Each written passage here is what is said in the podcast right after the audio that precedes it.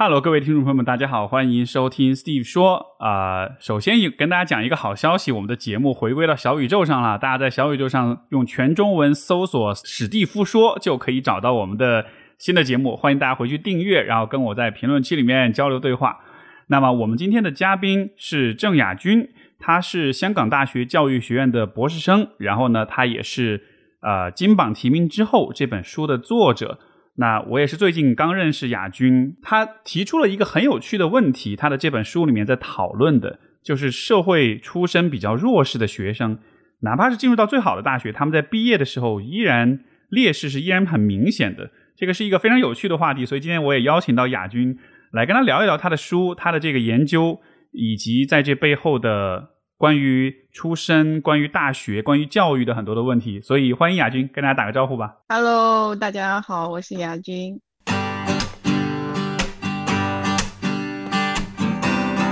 欢迎收听 Steve 说，和我一起拓展意识边界。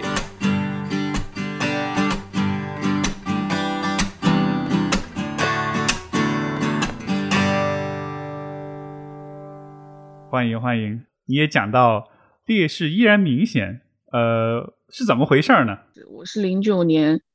呃，进入复旦读本科的，然后，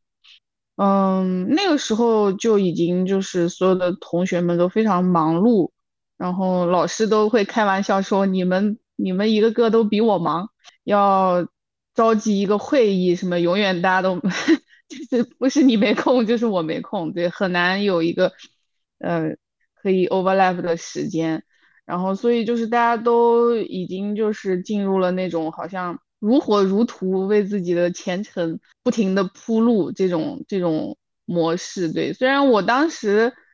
我在读本科的时候，我还看不懂这种形式，就是我也我也无法理解为什么同学们都这么忙。你会很容易在这个。各种，比如说上课的时候啊，或者说课余时间，听到老师们跟你说，复旦真的是一个特别自由的地方，然后是一个机会特别多的地方，然后上海，对吧，都是这样的一种地方，就是说你可以有无限可能性。然后我到现在为止还记得，就是我刚刚收到复旦的录取通知书，直到现在，复旦的本科生的录取通知书上也还写着这句话：“日月光华中有你闪亮的眼睛，一个真实的现在可以开垦一万个美丽的未来。”我的感觉就是，我我好像真的有很多选择，然后有很多机会，但是到了毕业的时候，感觉就。大好像看上去也没有那么多可能性。这个地方我补充，我可不可以补充一个背景的信息哈？因为你是甘肃人，所以你现在研究的这个话题是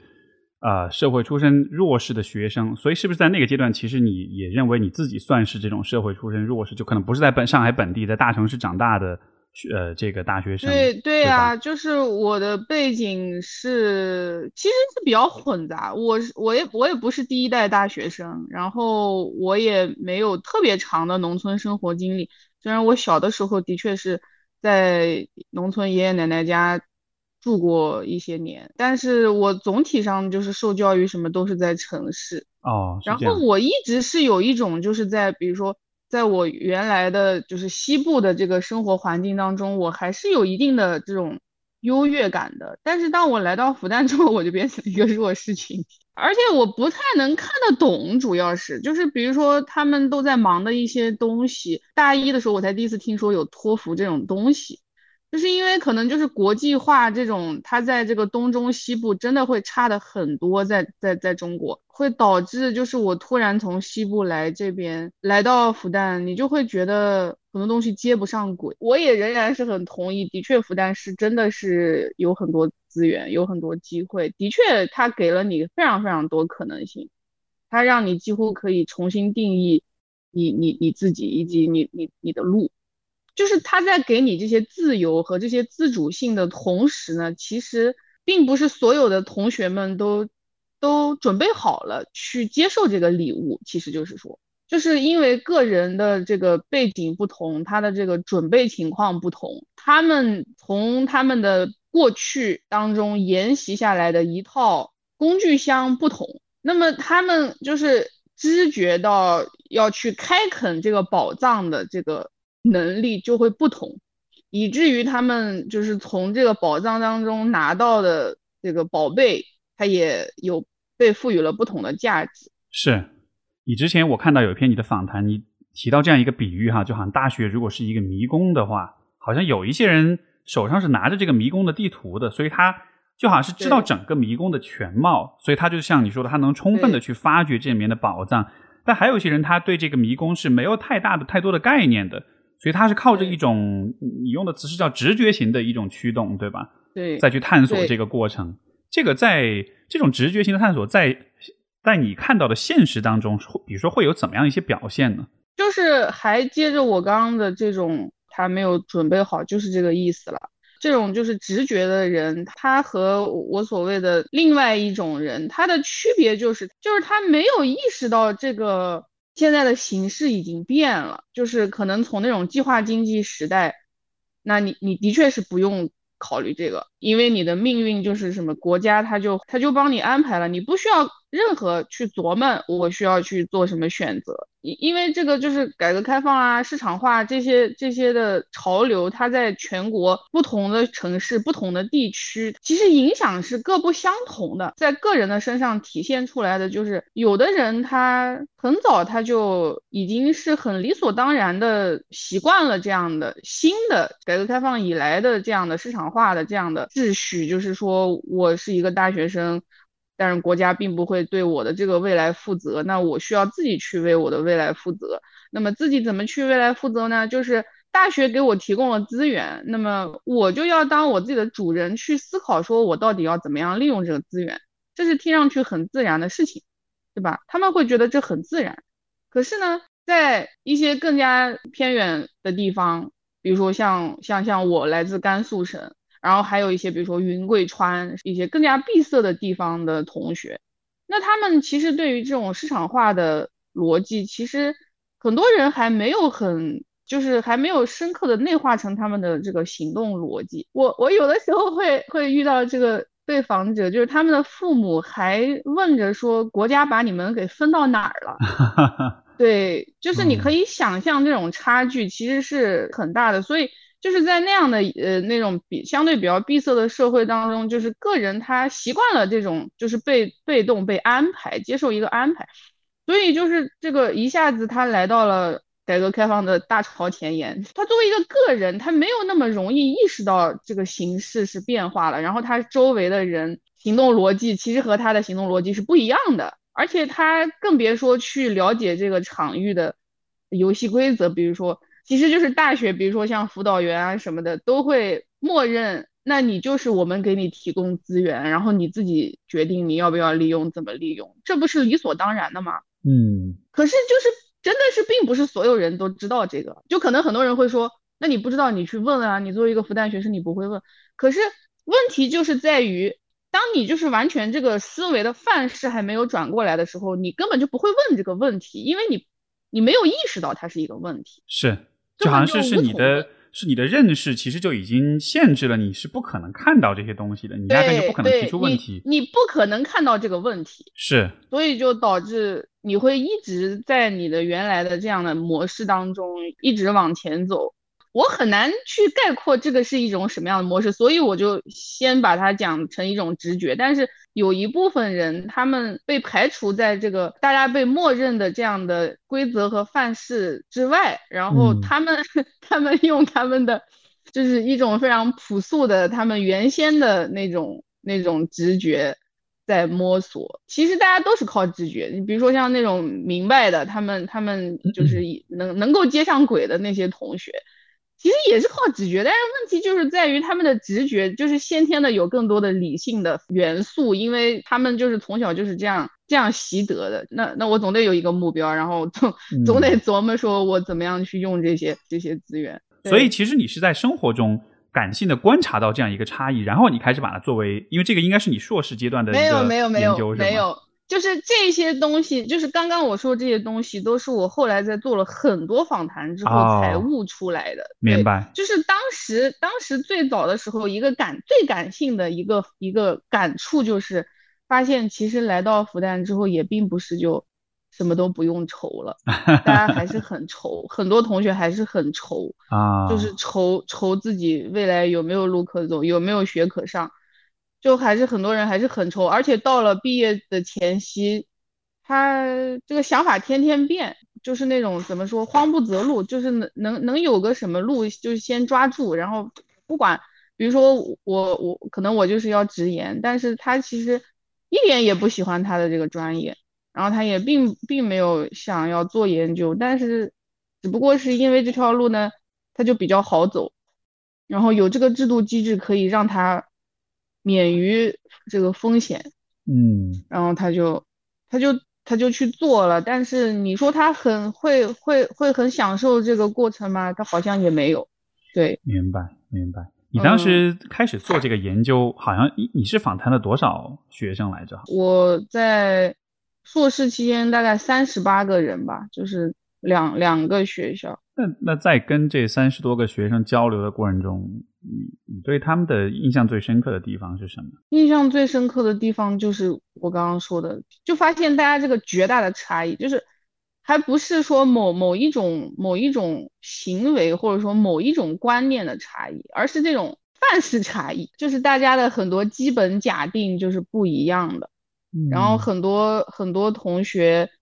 嗯，他虽然是觉得说我来到了一个一个好大学，我好像就是会有好的出路，但是他们都不知道这个出路到底是怎么来的，仿佛这个出路到时候就有了，到时候这学校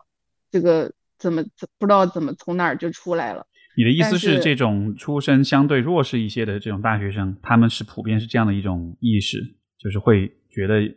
事情会慢慢的发生，他们自己好像不太有那种主动的去设计、去掌控的那种、去规划那种意识，我可以这么理解吗？他们不知道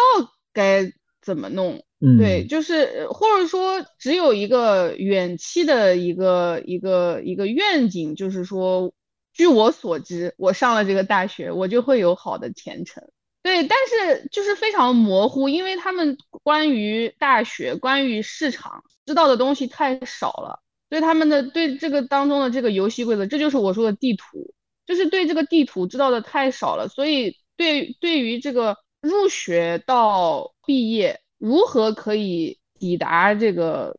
一个好的出路的彼岸，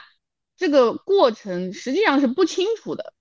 他们从小到大，他们所接触的信息，父母、老师所给到他们的东西，就是没有人给到他们这个这张地图。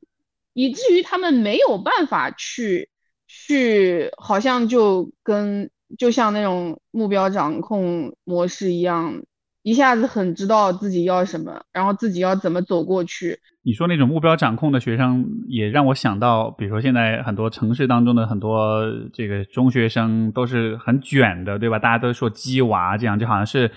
是不是你描述这类学生，就是我们听到那种被激的那一类娃，就是就是他可能家长从很小的时候开始就去做规划，然后很早的就开始各种兴趣班，你知道，开始打造他们的简历。像这个模式就是最集中的，就是就是在一线城，所谓的一线城市，然后高学历父母，国际视野，就是因为他们其实就是那个鸡娃的那那些娃，然后他们来到了大学里，然后他们可能没没没考得太好，然后没有或者说。因为一些原因没有出国，然后他们就来到了像复旦这样的学校。嗯，然后就是这些同学，就是他们本来他们对对学校也是充满了很多这种戏谑的口吻，就是因为对他们来说，复旦也就是个正常的学校，就对吧？可能就是他们没有没有考好，对，就是和他们的同龄人和他的同辈相比，他其实可能就是被被期待，更被期待要出国或者干什么的。明白。然后就会很轻松啊，来到这个大学，因为他就会觉得说，就从心态上就觉得说，复旦的学生也没怎么样，就是啊。那这样子，其实对于这两类学生，他们走到一起的时候，是不是，是不是那个？我觉得那个画面还蛮有趣的，因为你像这些可能出身弱势的学生，他们可能是非常努力、非常优秀的学生，好不容易考进复旦，但他们看到另外一批同龄人，却发现他们会认为这里是一个。相当于是一个备选，是个有点备胎的，或者是一种退路的这样一个感觉，而且心态上好像有点像你说有点戏谑。这对于那些很不容易考进来的同学来说，会是什么样的一种影响呢？就是有一个同学跟我说的，小刀拉屁股开眼了。对，真的就是我觉得虽然这个非常非常土，但是但是的确是就是淋漓尽致的表示了表达了他的一种震惊之情。对吧？就是他就是完全没有办法想象，就是为什么怎么别人就可以就是这么轻松，而且。而且这个同学他明明觉得自己没什么，可是就是在在他的在在这个同学的眼里，他已经是大神级的人物啊。对，就是比如说他的很多技能啊，什么那种硬硬核技能，不管是他沟通啊、交际啊、外语啊什么，个个都秒杀他，就是这样的情况。明白，明白。所以这些同学就是非常非常容易陷入一个一种我所说的文化挣扎。他们会有一个文化性的障碍等在那里，在在大学里会给他带来非常非常多的困扰，他就会觉得自己真的很差劲，就是比起他这些不以为然的这个其他同学，明白，就会觉得他就会觉得他很努力，他他觉得他没有愧对他的任何一分钟，他努力学习了。然后他来到了这里，可是他为什么就这么渣？嗯，就其实我刚刚刚刚开始来的时候，我也是一样的感觉。嗯，所以就好像是你在你自己的家乡，在你自己的那个地方，可能你已经是属于非常出类拔萃了，然后你也非常的努力，也经历了很多的这种辛苦，然后可能在对自己的认识上，觉得自己已经是在走在很前面很前面了，你才有机会进入到像复旦这样学校。对，但是现在却发现，就是。鸡头跟凤尾的那种 差别是吧？对，就是所以这样的一个碰撞会让你不知道你自己是谁，是会产生很大的自我怀疑。对对，它会让你，它会击碎你此前所有的自我认同，嗯，然后你的自尊，就是特别是你曾经建立在你的这些学业成就上面的自尊。嗯，你刚才提到有一点，我觉得很有趣，因为你讲到好像。呃，可能很多人他是被他的父母和老师所影响哈，就他们提供的这些示范，提供的这种意识的这种框架。呃，所以你在你的书，在你的解释当中，你觉得这会不会是一个比较重要的点？就是说，这些学生之间的他们所看到的差异，实际上是他们的父母那一代的文化水平跟意识的水平所影响的。因为有啊，我有在书里写啊，有在书里写，就是我有我有我有解释，就是这两种模式，他们他们各自是依托什么样的生活历史，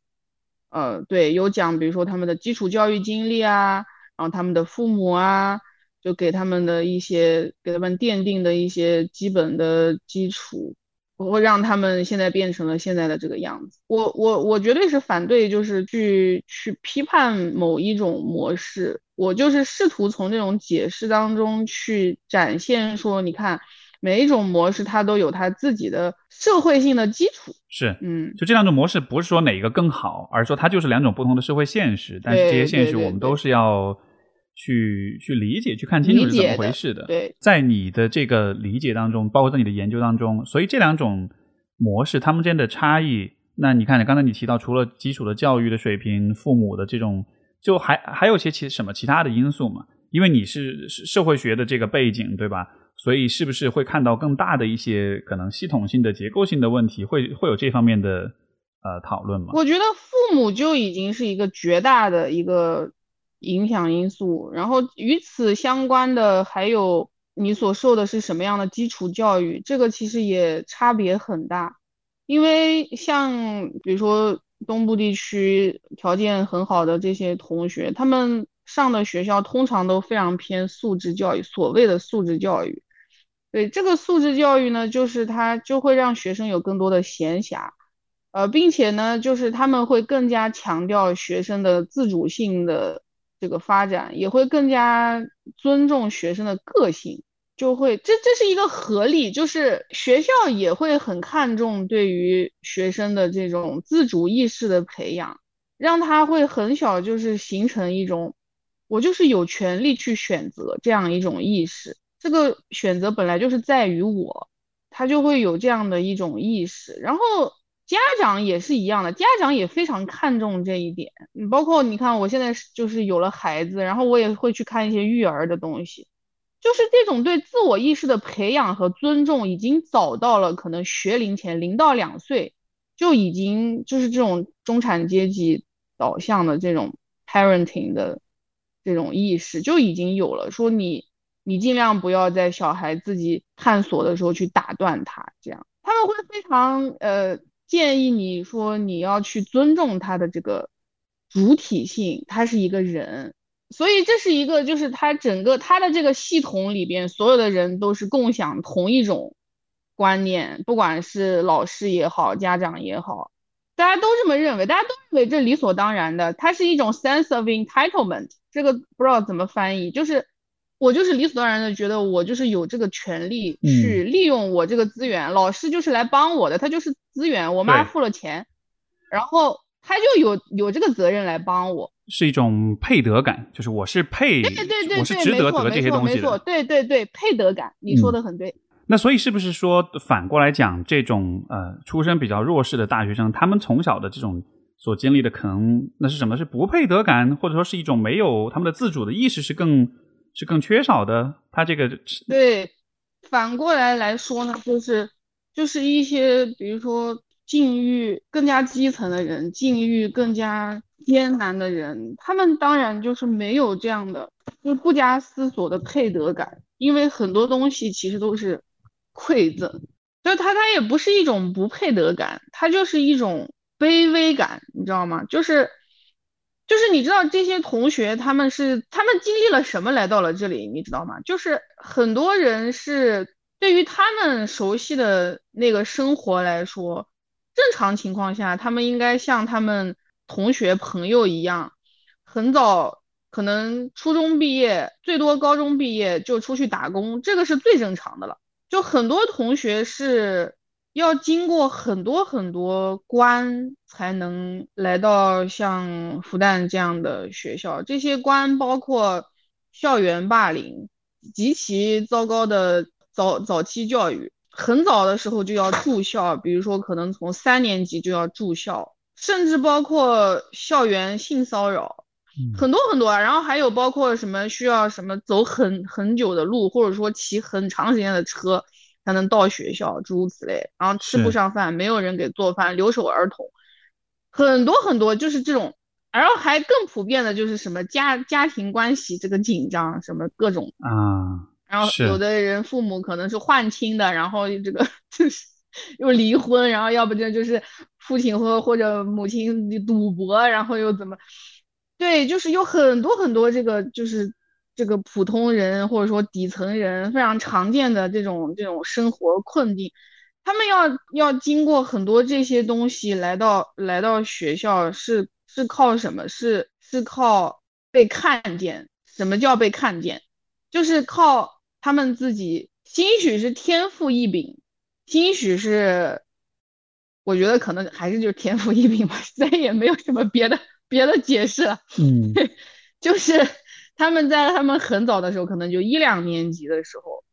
至少是一定是在小学的时候，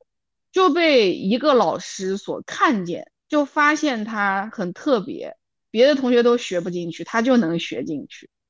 然后会鼓励他，可能是你应该在这个方面更多的努力。对对对。然后，甚至是他可能这个老师，他会帮他争取到一些特别的机会，让他升到一个更好的学校，这都是很常见的情况。对，然后或者说就是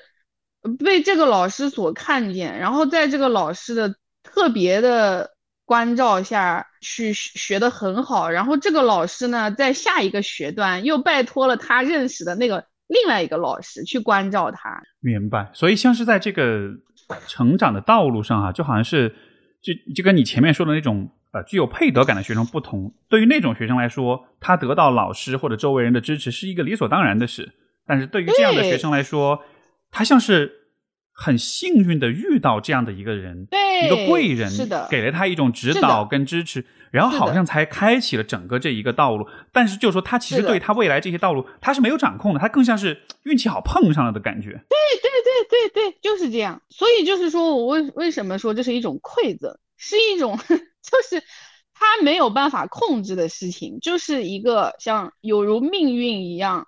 一个幸运降临在他身上。然后他就被点化了，他的那个潜力就被激发出来，然后他的这个自尊就提高，他就开始说相信我好像也可以做到，然后他就去做了。但是当他去到大学里面，当他看到另一种模式，就是那种呃比较有配得感的，或者是对全局都在掌控的那种同学的时候，就像这就是一个完全不同的世界一样，可能很多同学他们来的来了之后，就会觉得他们很难和这些同学去去做朋友，去去聊天什么的，这些有这种社交上的隔离感，都很正常。你想嘛？对吧？是不是很正常？是你你你如果真的了解一下，就是两两方的这个历史，你就真的会觉得真的很不同。然后他如果说他没有完全能够接纳自己的过去，然后在这样的大家都共享的这种这种社会文化背景之下，他很容易会感觉到一种对自己身份的自卑感。嗯，他就会隐藏自己。那么他就不敞开，不敞开嘛，你当然就更不容易获得友谊嘛，总归是这样的咯。是，而且可能你也会更不容易在你现在所处的这个环境里，可能是得到资源、得到机会、得到信息。对对是是。你说这个呃，我我觉得在某种程度上我还蛮能理解这种感受的，因为当时因为我是零四年从国内读完高中去去那个加拿大留学。虽然这个经历可能跟你说的这种，就是可能从呃偏远地区到大城市上学，可能不完全一样，但是我觉得会有一些相似的地方。因为那个年代是出去留学，其实它不像现在，现在留学生都是很有钱，都是开跑车那种的。那会儿我们出去留学，就还是你到了那儿，你会发现你是整个社会的底层，你吃最便宜的东西，你住最便宜的房子，对。而且包括也有一种，因为我记得那个你的那个访有个访谈里面，你也讲你来到上海，你会发现你坐地铁怎么坐都不会，你知道吗？我们当时去那边也是一模一样的感觉，就是怎么坐公交车，怎么用他的那些卡，怎么进地铁，你就会发现自己完全是 像是一个社会的那种，怎么说呢？就是完全是一个被边缘化的一个人，然后再加上语言又不通，这就是更大的一个挑战。所以最后的结果，就像你刚才讲的，就是。其实这个时候，人的本能的那种反应是把自己藏起来，是封闭起来。对，然后抱团找和自己一样的对，是的，就中国同学在一块玩然后我们就会发现，那种时间久了，有些人在加拿大可能待了可能七八年了，他连英语都不会讲。对，是的，会这样的。是，而且就是这种情绪，就是就确实很难，因为你在那种很。呃，怎么说呢？你对你自己的身份，你对你自己的地位也会觉得是很低，然后同时你也会觉得有很多不可逾越的一些阻碍，不管是语言也好，是对社会的一些基本常识也好，还是说这种人际关系的网络。因为像当时我就觉得，因为我因为我一方面是留学生，另一方面我是可能我们整个心理学系可能唯一的一个中国留学生，然后其他人全是老外，所以就是感觉他们的那个网络，他们之间的交流是非常的自然的，而我就是属于。我我不知道我该干嘛那种感觉，你知道吗？对对对对，就是这样，就 所以那个感觉可能是不是跟你的这些访谈对象还蛮像的？是的，是的，是的，因为它是一个，它本质上是一样的，都是你脱离了你你的个人、你的自我，脱离了你原来熟悉的那个场域，然后你你来到了一个新的场域，那这个时候你整个的形式的方法，你那些不加思索的东西都都。都被高度质疑。嗯，是在这样的情况之下，可能会发生的事情，也许很多人可能会遇到的状况，可能就是在心理健康上可能会出现问题，在自卑、在在自信跟自尊上又会有很大的打击。然后就像你说，可能他会封闭自己，他会会会会放弃和外界的这种交流。但是这样子结果可能，那这样子岂不就是他好不容易考进一个好学校，但最后他的结果反而就是整个人就像是。有点被毁了或者被压垮的那种感觉，那这应该是非常强的一种失望。是啊，是就事实上就是这样。就是你如果真的非常了解这个大学，或者说你是这个学生工作相关的职位的老师，你就会非常同意这一点，因为这些学校其实都会存在一定比例的所谓呃问题学生，然后。就会存在这些心理、精神困扰，然后其实学校也想帮他们，但是可能出于这样那样的原因，也是很无力。当你如果真的认识他们的时候，你就会真的很很为他们觉得惋惜，因为你就会觉得本部应该是这样。如果要是有更更好的支持机制，如果要是有更，如果提前就告诉他们很多事情，对吧？就让他们有一个心理准备，或者说有更多的嗯这样的探讨，让他们可以可以接纳自己的这种身份，让他们可以对这种文化的挣扎有一定的。预期以及就是他们可以提前放进去很多这种急救工具在他们的工具箱里，就会很大程度上防止他们进入这种状况。因为每一个人能来到这样的学校，都是历尽了很多千辛万苦，这样对于学校来说，其实也是一个很大的损失。没错。是对啊，因为这很多资源投放在他身上，然后他现在就是不仅不能利用这个资源，反而就是感觉把自己都把自己都放弃了，就这种，没错，都起不来了，都就对吧？你你你，如果你像黄登老师这二本学生，你不管怎么困难，他最起码他是他还是在生活，嗯，他还他还是在就是向上生长，他虽然空间有限，但是他他是向上的，但是。就是很多同学，他他们虽然身经百战，但是最后来到了这个大学，可能也不是很多同学，但是是一个一个比例，一个小比例的同学，就是他们能够打败此前这么多困难，但是却被这个困难打败了，或者说暂时性的打败了。你会不会觉得他们这个在这个阶段打败他们的，在一定程度上其实是他们自己，是他们对自己的自卑、对自己的怀疑、否定。看起来是这样，看起来是这样，但是我不得不说，就是这些，这个只是一个现象，就是看起来是自己没想开很多事情，然后自己把自己走进了死胡同。但是其实他这个背后，其实是因为支持机制不健全导致的。就是如果说有一部分是不能改变的，比如说他客观上就是这个东中西。这个地域差距很大，然后阶层差距很大，然后它实现了这个流动，所以导致了这个这个场域的转换，这个是没办法改变，对吧？你要实现流动。你要发展，你就要转变这个场域嘛。那你去新加坡也不是不是，你去 加拿大也是一样的，对吧？你你是为了谋求更好的发展，你去到那边。但是还有一些原因，比如说可能可以可以改的，就是比如说这个这个这个大大学，它其实可以提供更多的支持体系，它可以去意识到，哦，居然有一些学生。他居然不共享，我觉得理所当然的这些常识，那么我是不是就可以给到他？就是我事先就告诉他，这同学就是现在就是有一些情况你需要注意，对吧？一二三四五，现在现在同高校们已经开始做了，会会他们会做一些除了资助以外的其他的软性的这种对弱势学生的支持，包括社交啊，如何把他们拉入一个社群啊等等，然后找一些。同样也是这种弱势背景的，但是已经是发展的比较好的这样的学长学姐，去给他们做一些 mentoring 啊，现在已经开始慢慢有了。对，就是我觉得这个还是非常喜闻乐见的。对，还是还是蛮好。对，是的，是的。我觉得像就是我很同意你所讲的，就是有一些问题可能是不可改变的，它是一个客观存在的一种条件。呃，但是。呃，所以这个当中是不是也意味着，比如说，如果我是一个这样子的学生，我其实是需要尽早的去意识到，为什么现在我是这样一个状况？这些原因可能是结构性的一些问题，但是我要需要看见，我现在是处在一个我和周围人相比，我存在的哪些不可避免的一些问题，或者是一些劣势，或者是一些这种就是可能呃缺少意识的方面。我觉得这个看清自己的问题。包括关于比如说自卑的问题，就是我觉得能看清这些问题，这个是很关键的。因为你如果都不看清的话，你甚至都不知道怎么做。但是你看清了，你比如说你承认说我现在处在这个位置上可能不是很有利，至少这个时候你可以开始调动你的智慧、你的思考、你的你的方法去试着去做些什么。这个没错，你你说这个我也可以，我也想到我自己的经历哈，就是在也是留学阶段，就是可能大学的可能前面的可能本科的。大一、大二的那个阶段，就真的是那种很封闭，然后呃，只是感觉自己就是在混日子，在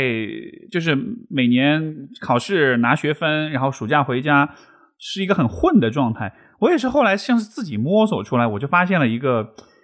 呃，怎么说呢？我觉得也算是可能读大学时候特别重要的一个点，就是你一定要去跟你的教授搞好关系，一定要去跟他们有私交，然后要没事儿找他们聊聊天，然后可能这样子他们会给到你一些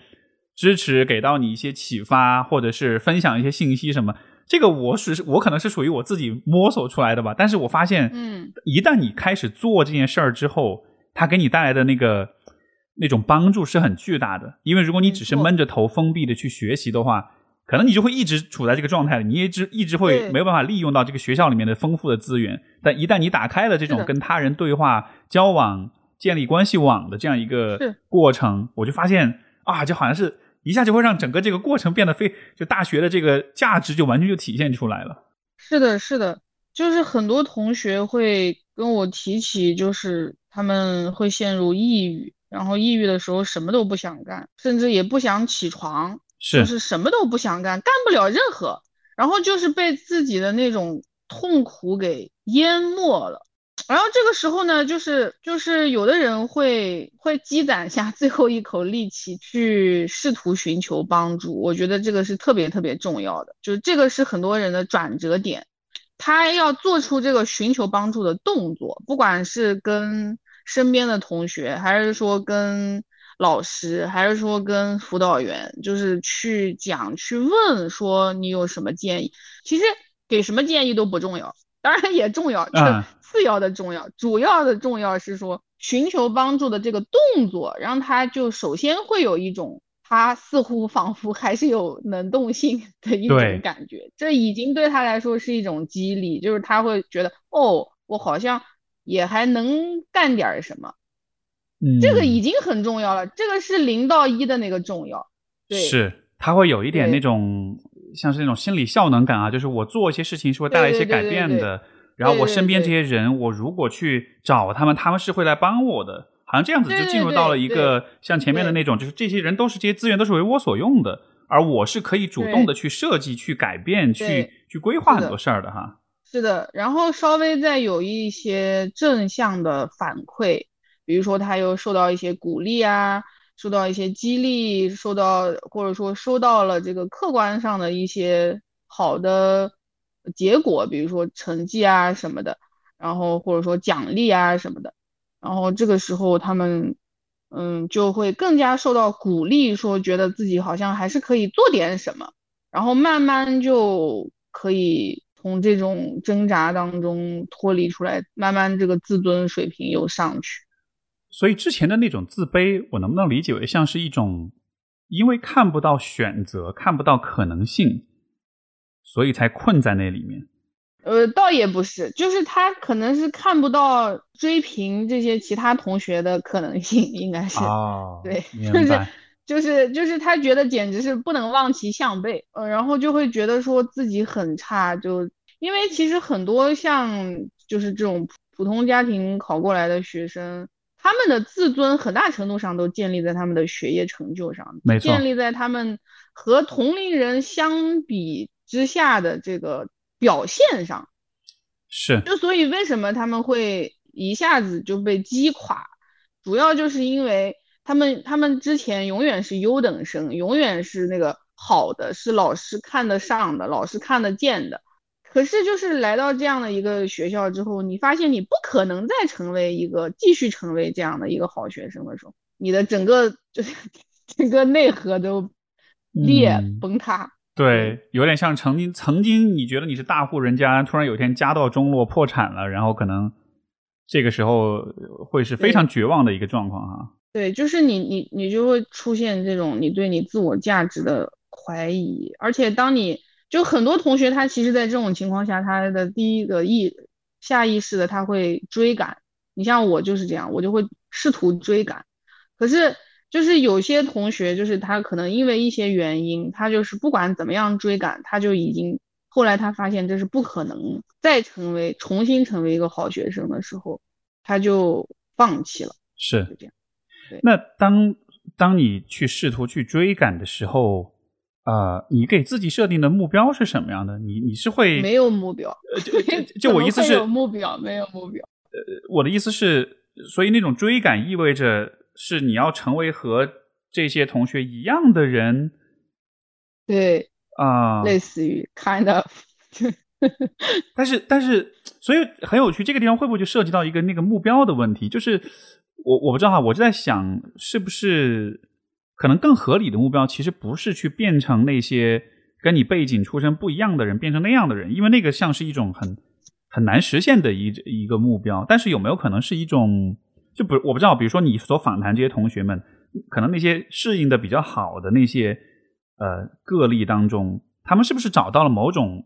像是更属于或者更适合自己的一种方向、一种目标，那肯定的了，就是因为他们的道路是没有办法复制的，是没有可能复制的。对，那这种自己的道路通常是什么样的呢？在你的了解当中，自己的道路就是通常是他们可能也是经过很多的弯路，然后慢慢在这个可走的路之间稍微有一点自己的。选择对很多很多同学，其实就是等到意识到自己在一个什么样的处境，有哪些选择的时候，就已经没剩下很多选择啊，就好像这个意识有点晚了哈，所以已经错过了很多机会了。它就是有一个时间差，就是基本上根据我的观察，基本上直觉依赖模式要比目标掌控模式在这个发现目标或者说选择道路的这个事情上。至少要晚个一年左右。是这样的，在意识上，我像像你前面说的，如果他能在刚入学的时候，如果能有一些人给到一些特别的一些指导、一些建议，能够更早的开始去去搜索自己的选项，去搜索自己哪些能为自己所用的资源，可能能更更早的开始去做这些选择。但是可能往往问题就在于。可能是需要走很多弯路，碰很多壁，然后慢慢才注意到，哎，好像是有这个选项的。但这个时候，可能他的大学生涯可能已经接接近末尾了。是的，是的。然后这个时候，就是可能很多事情就已经来不及了。嗯，对，这个也是为什么有的同学会因为这个也会呃选择直言的原因。他可能会觉得他需要多点时间准备。据我的观察，很多同学是抱着这样的动机。哦，所以就好像是，因为他觉得他才刚反应过来，明白，对，明白，原来像是本科这读的不甘心哈，所以要延长一点时间，继续在这个学校的这个空间里面再去尝试，再去努力一下，对对，就是在研究生阶段再做那些明白人可能大二的时候做的事儿，就差不多就是这样。这样的选择，通常来说最后结果怎么样呢？在你的了解，我不知道，比如说你访谈的学生有没有一些是挺好的呀，是挺好的，是吧？对。是，就还挺好的，只不过是花了更多的时间，但是也也他们也也也没有关系吧？啊，对，所以就说其实你可能只是时间稍微晚一点，但并不意味着你就你就就没希望了，就没希望了。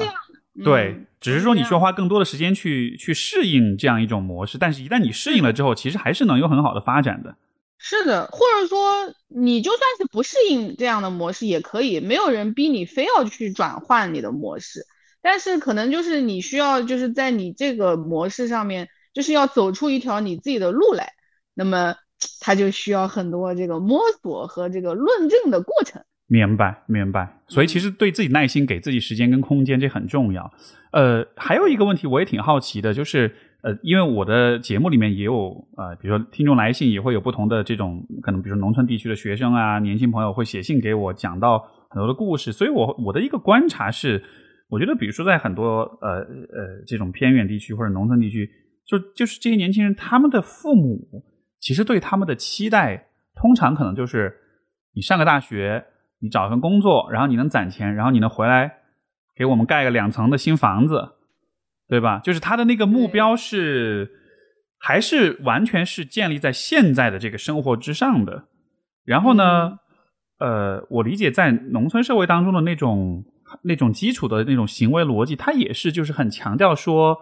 呃，你你要服从，你要孝顺，然后你要顺着父母的意思去做。就他其实是不太鼓励个人的自我意识的这种发展的。但是这里的冲突在于，当你到到到进入到大学里面。当你需要去像我们前面讨论的，去对自己的行为逻辑做反思，包括做突破、做改变，这个其实就是一个很打引号离经叛道的事情，对吧？所以就是这种你你生活环境的这种对服从的这种强调，和你在大学、你在后来成长当中这种离经叛道，我觉得这个当中的冲突是非常大的。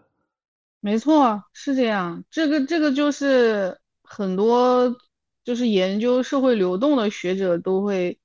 都会讲到的。这个也会构成你你对你自身的怀疑，就是你自身的身份的怀疑。你到底是谁？你到底要去满足哪边的文化期待的问题？没错，就是你，而且你怎么样可以把两边的文化期待，就是你的原先的家庭的这种文化期待和你后来所处的这个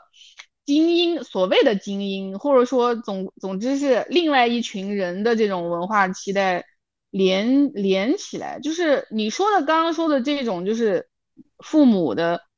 文化期待，其实它非常，它不光光是在农村，它就是非常广泛的。呃，存在在就是就是中国的普通民众身上，它是一种什么呢？其实本质上还是一种镶嵌在家庭角色当中的一种文化期待，就是说，你身为家庭成员，你需要去满足一些角色上的期待，比如说你你身为儿子和女儿，你就是寄托着这个父母呃长辈的期望，你需要好好学习，然后。呃，出人头地，出人头地呢，其实他的终究也是为了，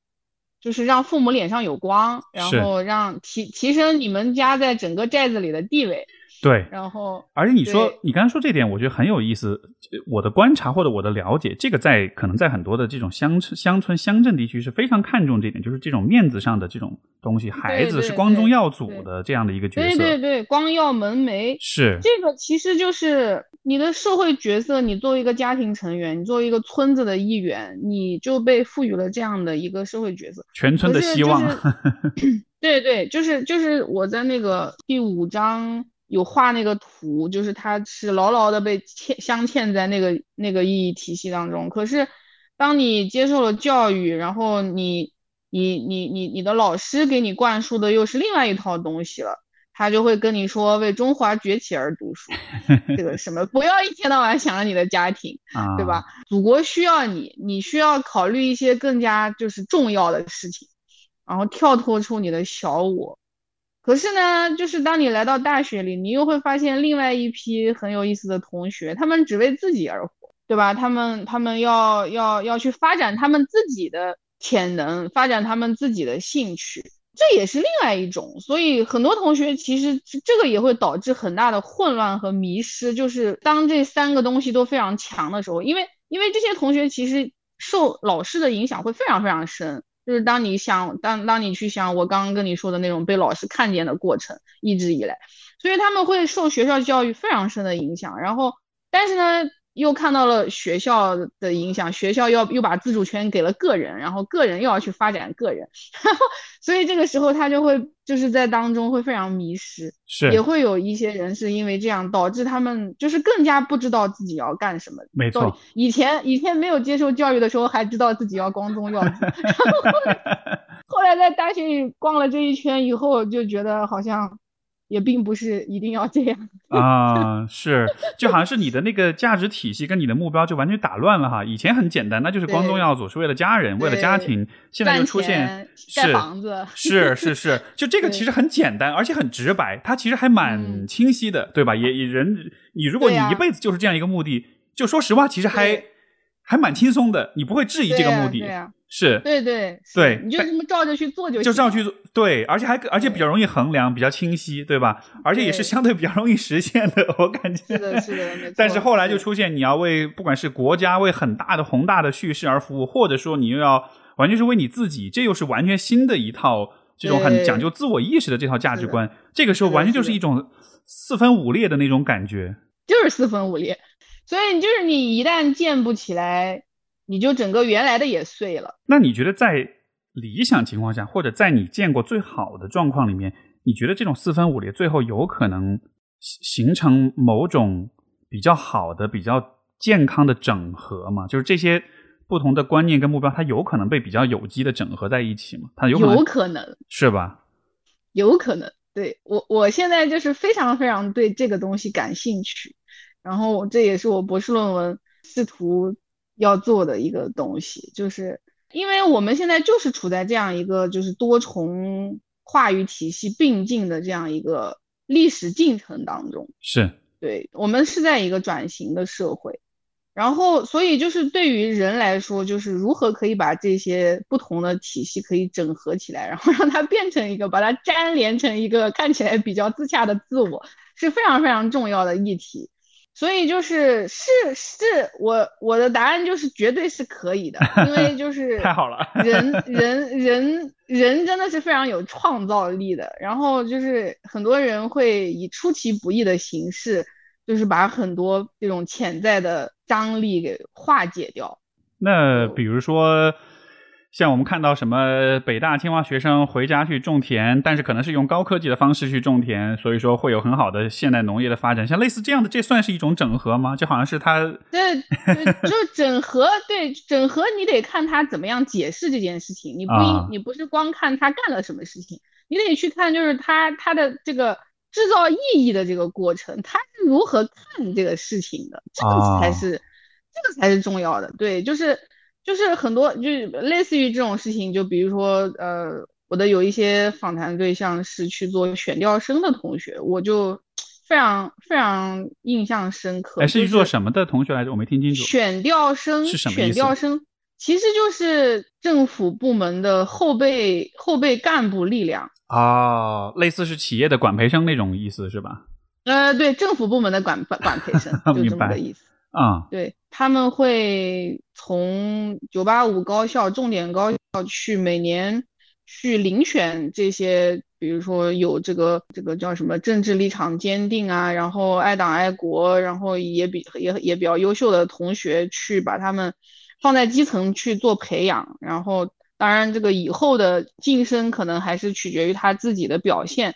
总之，就是他们就是做了选调生以后，很多人会被下放到基层去，去去培养。有的人可能是去村子里、乡里、镇上，然后还有一部分人可能就是后来定岗，就可能会去县级或者说市级这个机关去去去做公务员。然后现在这个是一个很热门的一个选择了，这个疫情以后，可是就是在我当年做访谈，以及在我当年读书的时候，就是我们学校其实这个路并不是一个很很流行的路，就是很多同学事实上也是就是没有太好的呃选择的情况下，然后他就将计就计选了这条路。但是人就是可以创造性的把这个事情可以解读成一个更整合的东西，就是因为这个这条路它虽然看上去也没有那么光鲜，但是这些同学他们就可以可以利用一些话语去把他的这个不同的这个身份整合起来，他们就会真心的认为说这是一个就是为国家做事的一个一个很好的机会，然后他。呃，生于资，长于资，对吧？他他他愿意造福桑梓，他愿意为为这个乡亲们做事，所以就是他并不会说哦，这是因为是要去农农村，然后我就觉得我不是很成功，因为因为这个干部的身份摆在那里，其实他也还是很很骄傲的，他是全村的骄傲，对吧？他还是干部了，然后他都去政府了，这个被很多地方。都认为是就是最好的一个出路，就特别是北方的中国，还有西部地区，大家都觉得这才是一顶一棒的，嗯，这个这是这是这是地位最高的。但是就是这不光光是地位，就是他同时他还能粘合起他的这个个人价值，还有他的这个国家社会的价值，然后感觉到自己就是在各各个维度都很有价值。是。对对对，你其实这么说，我觉得确实是这样啊。就这个确实是把三方的这个目标跟价值都顾及到了，而且通过你自己的努力，通过你自己的不断的这种发展，你也是可以到一个你很认可的呃一个位置的。对，呃，对，是我我之前是在哪里好像读到过，就是像这些年的一个趋势，就是这种呃，比如说更多来自农村的大学生，他们毕业之后就是更倾向于进到体制里面。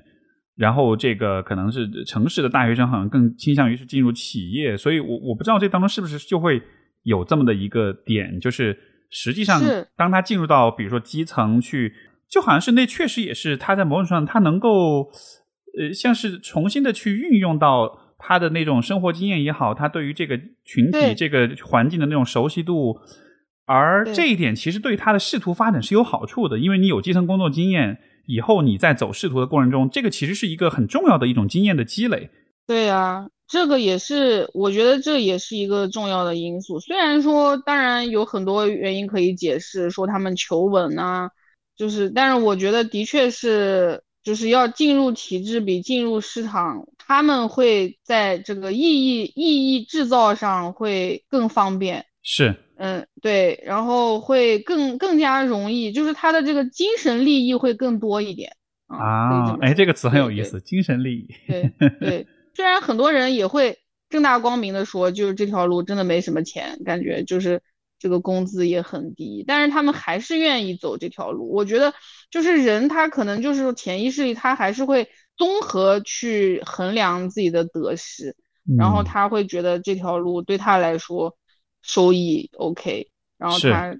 最最起码是是被人认可，并且也可以被自己认可，主要是你这个价值。他感觉到自己做这个事情很有价值，很多人都都都这么说，特别是走上这个这个选调生的这个同学。对你这么来说，你看，比如说你像如果是在上海这样的地方上学哈，如果当你看着身边的同学们都是以后去做金融啊、去企业啊，然后可能外企啊，每天穿着西装革履的，然后非常光鲜亮丽的，可能如果你自己社会经验还不是很多的时候，你你会很容易觉得那样一个华丽的外表，好像那就是一个。呃，一种更好的、更有价值的一个道路，但是也不一定这么说来，那是一种方式，但那不是唯一的方向。我觉得，所以很多人会觉得那是很好的道路，但是这不是我的，不属于我的。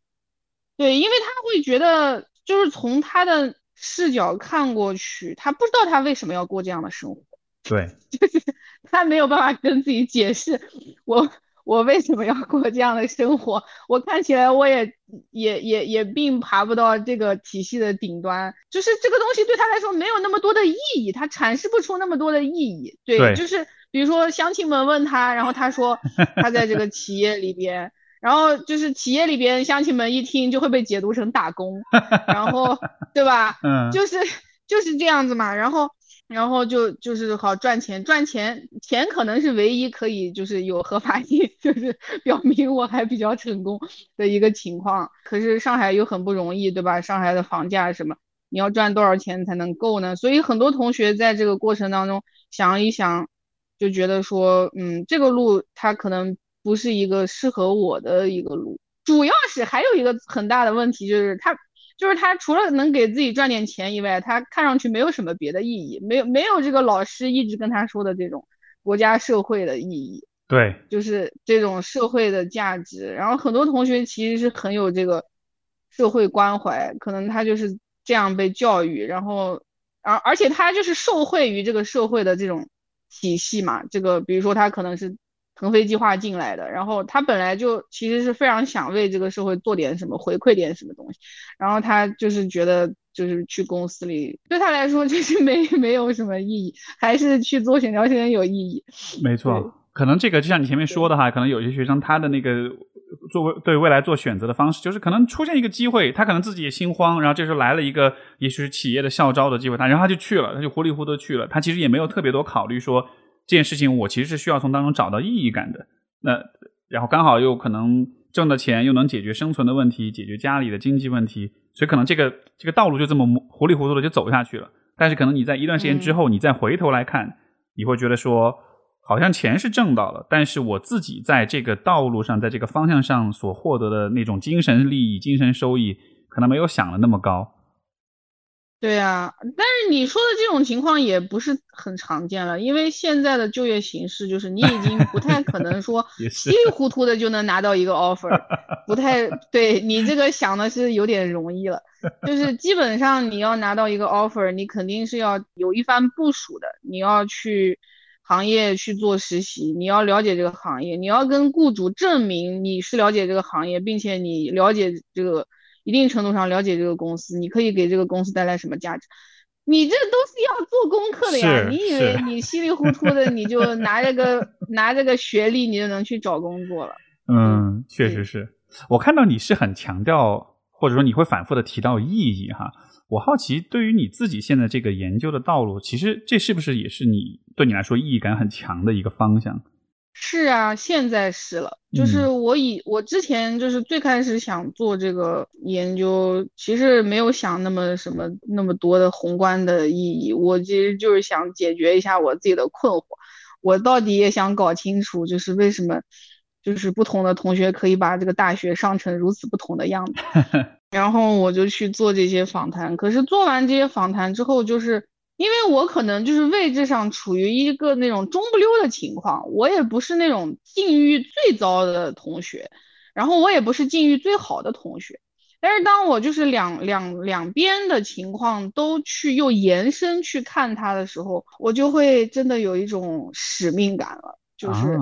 会会真的觉得我可以做点什么事情。可以帮到需要的同学，当然在这个过程中，我也解决了我自己的问题，然后我终于原谅了我自己，我也而且我也不再把赶上其他同学们当成我的人生目标。是，对，是，而且我觉得你现在选这个方向确实其实是非常有价值的，就他不是说是那种要跟别人比，但他确实我能感觉到，在你的角度来看，能够去帮助别人，能够去启发别人，这这其实是相当有意义的一个方向。对啊，我也觉得他就是很有价值。你不要说帮助别人、启发别人，你就是能够让让大家看到自己的境遇，其实是很多很多外在的因素导致的，然后从中可以更加理解自己，更加接纳自己，更加的能够包容自己的这个境遇，能够能够接受自己和别人的差距，然后能够比较现实的去去想，我现在可以干点什么。对吧？就是因为因为个体永远是习惯于以一个心理学的视角去去去看事情，去呃或者说不是心理学的视角，就是说是一个个体的视角去看事情。是的，他永远是觉得说我这个决策是不是做错了？是不是我做错了？是不是我哪里不好？是不是我哪里还需要提升？他只看到了我，可是跟着这个个体的这个自我之外，其实百分之五十以上的。这处境是由这个人的位置决定的，不是由这个人的自我决定的。没错，所以当你感到自卑的时候，可能这不是说是完全都是因为你这个人很脆弱、很不好，或心理素质很差，对，而是你本来就这个位置就把你放在一个其实非常非常难的一个比较当中。对呀，而这个比较换了任何人在这个比较当中，其实都会自卑，这不是你心理素质不好的问题。对对对对，所以它是一个不同的视角，就是我觉得学社会学，就是它真的是某种程度上就是解放了我，特别是做了这个研究，就是可以让我真正的领略，就是社会学 社会学理论之美，就是就 是很多事情是你可以跳脱出来，你从一个稍微更宽一点的视角你去看的时候，你就会发现你没有必要苛责你自己，你应该心疼你自己，你应该抱抱你自己，这是正经事儿，对。非常非常重要，这个的确反思是可以反思，但是就是没有必要用这个东西不断的去动摇自己的核心价值，去动摇自己的这种基本的自尊或者说尊严。是的，这个是这个是没有必要的。自从做完这个研究之后，我就是真的是开始很严肃的对待我这个工作。我以前的时候可能就是真的就是想着说我活得更明白一点，就。解放一下我自己，但是现在我就是我真的是觉得有很多可以做的东西，比如说我可以跟公众分享我这个领域的很多的研究发现，对吧？我可以开一个公众号，然后向他们普及这些让他们所不熟悉的场域的所谓的游戏规则或者说常识，对吧？是。因为这些常识它其实在大众当中它是不均匀分分配的，有的人是很知道的，有的人是不知道的，那么。那么这个东西他不知道，他就会导导致一些人他们很被动。那么我就可以把这个东西告诉他们了，这个又对吧？又不要钱，只不过是告诉一下，对吧？我就觉得这就很有意义，对吧？然后让让大家可以更加知道说大家就所处的这个场域的这个全貌是一个怎么样的。比如说把这个建筑的这个概览图可以画给你看。对吧？然后你就可以更加有一个，就是对你的结构性的位置有更更多的一个一个认识，然后这样你就可以不用把所有的压力都放在你的你对你自我的苛责上面，没错。然后你也会更加更加现实的去想说，哦，那既然如此，我可以干什么，对吧？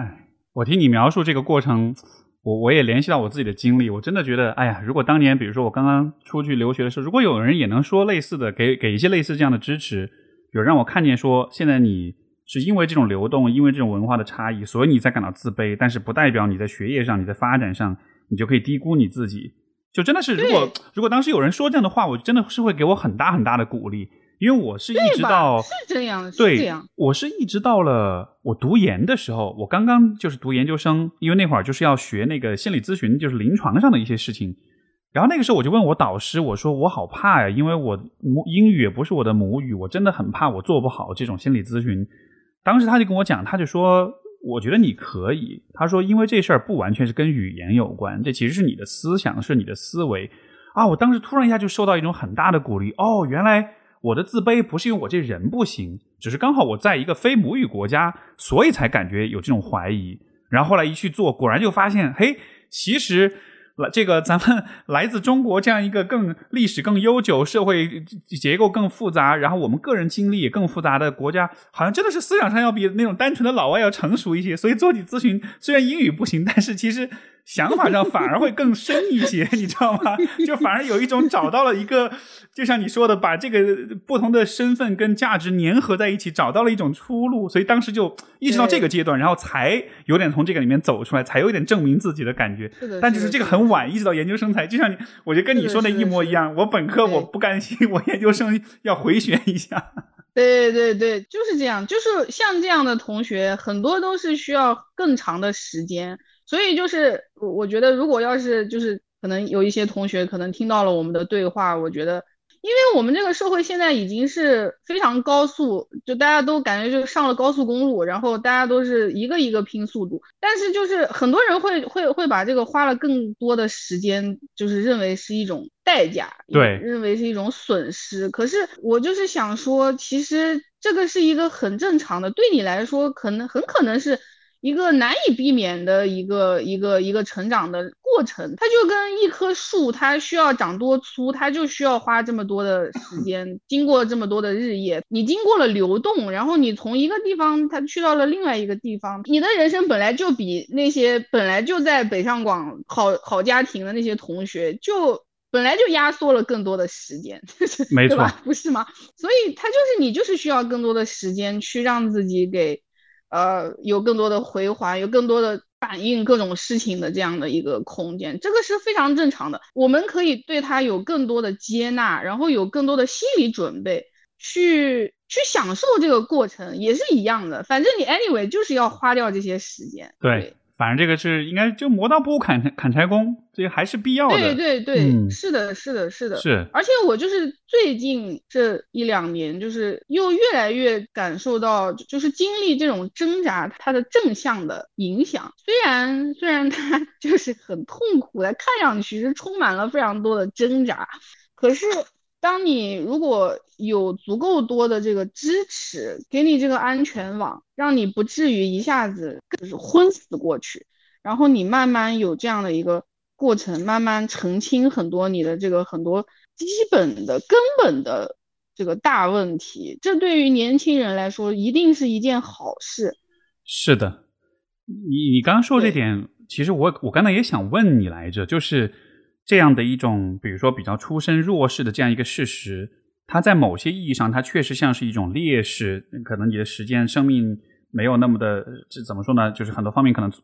没有那么好的一种体现的预先的规划呀，你的起点低或者怎么样。但是它的优势是什么？因为我我的观察是，你你看，比如给我写信的很多这种听众哈，就是尤其可能是他如果出身背景相对是可能比较底层一点的，我发现他们普遍有一个。特性就是都是比较劣势视角，都比较关注就是自己哪儿不好，我的家庭不好，我的父母不好，我的出身，我的阶层，对吧？就是各个方面，就他他看的都是他的那个负面的地方，他们很少有优势视角去看。哎，我这个人有什么好的地方？我有什么别人做不到的？我有什么这种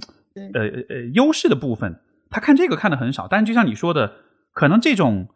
经历这样一个过程本身，它也是一种优势。对，这个就是我所说的，就是他们还没有达到和自己的和解，还没有实现所谓的文化自视。就是有的人是真的可以把这个事情，比如说像那个小小，这两天不是就是那个人物又又发了专访报道，这就很明显是这样的一个例子。他就是可以，他就享受这个这个这种挣扎的过程带给他的就是这种成长，他认为是一个很大的成就。他他从他的这种泥泞当中走出来，然后然后收获了一个更加宽广的自己。这个我觉得就就是真的是特别特别好，而且不光光是他一个，就是我的访谈对象也有一些人是，也有一些人的确是可以做到这一点。而且，就比如说，可以举一些就是其他的例子，比如说很多社会学家，就是就是特别是关注这种底层，或者说这种呃，比如说在教育领域关注教育不平等的这些社会学家、这些学者，很多人其实都是非常基层的生活背景，非常工人阶级啊。我看到的文献，基本上这些作者全是。出自于工人阶级这些背景，那像大名鼎鼎的这个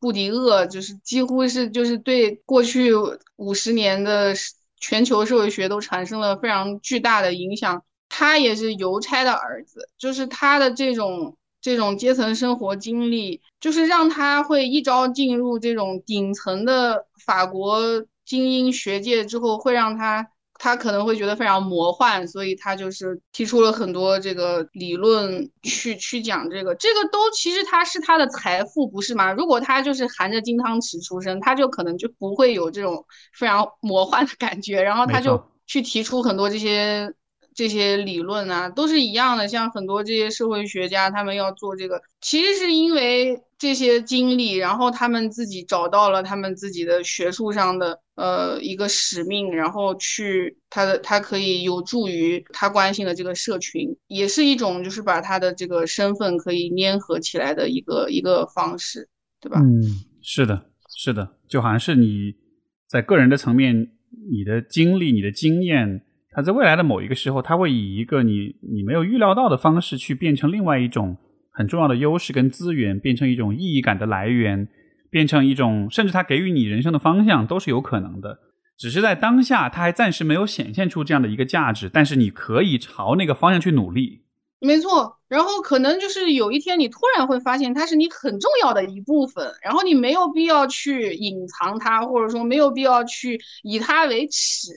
然后你那一天的时候，你就会突然发现，哦，我好感谢我这个经历，然后对的，对吧？然后他让我成了今天的自己。这样的故事其实非常非常的多。你看，不管你是，比如说是出出身这种底层也好，或者说你是性少数群体也好，或者说你有过心理创伤也好，或者是有过其他的一些可能很挑战的、很磨难的经历，其实我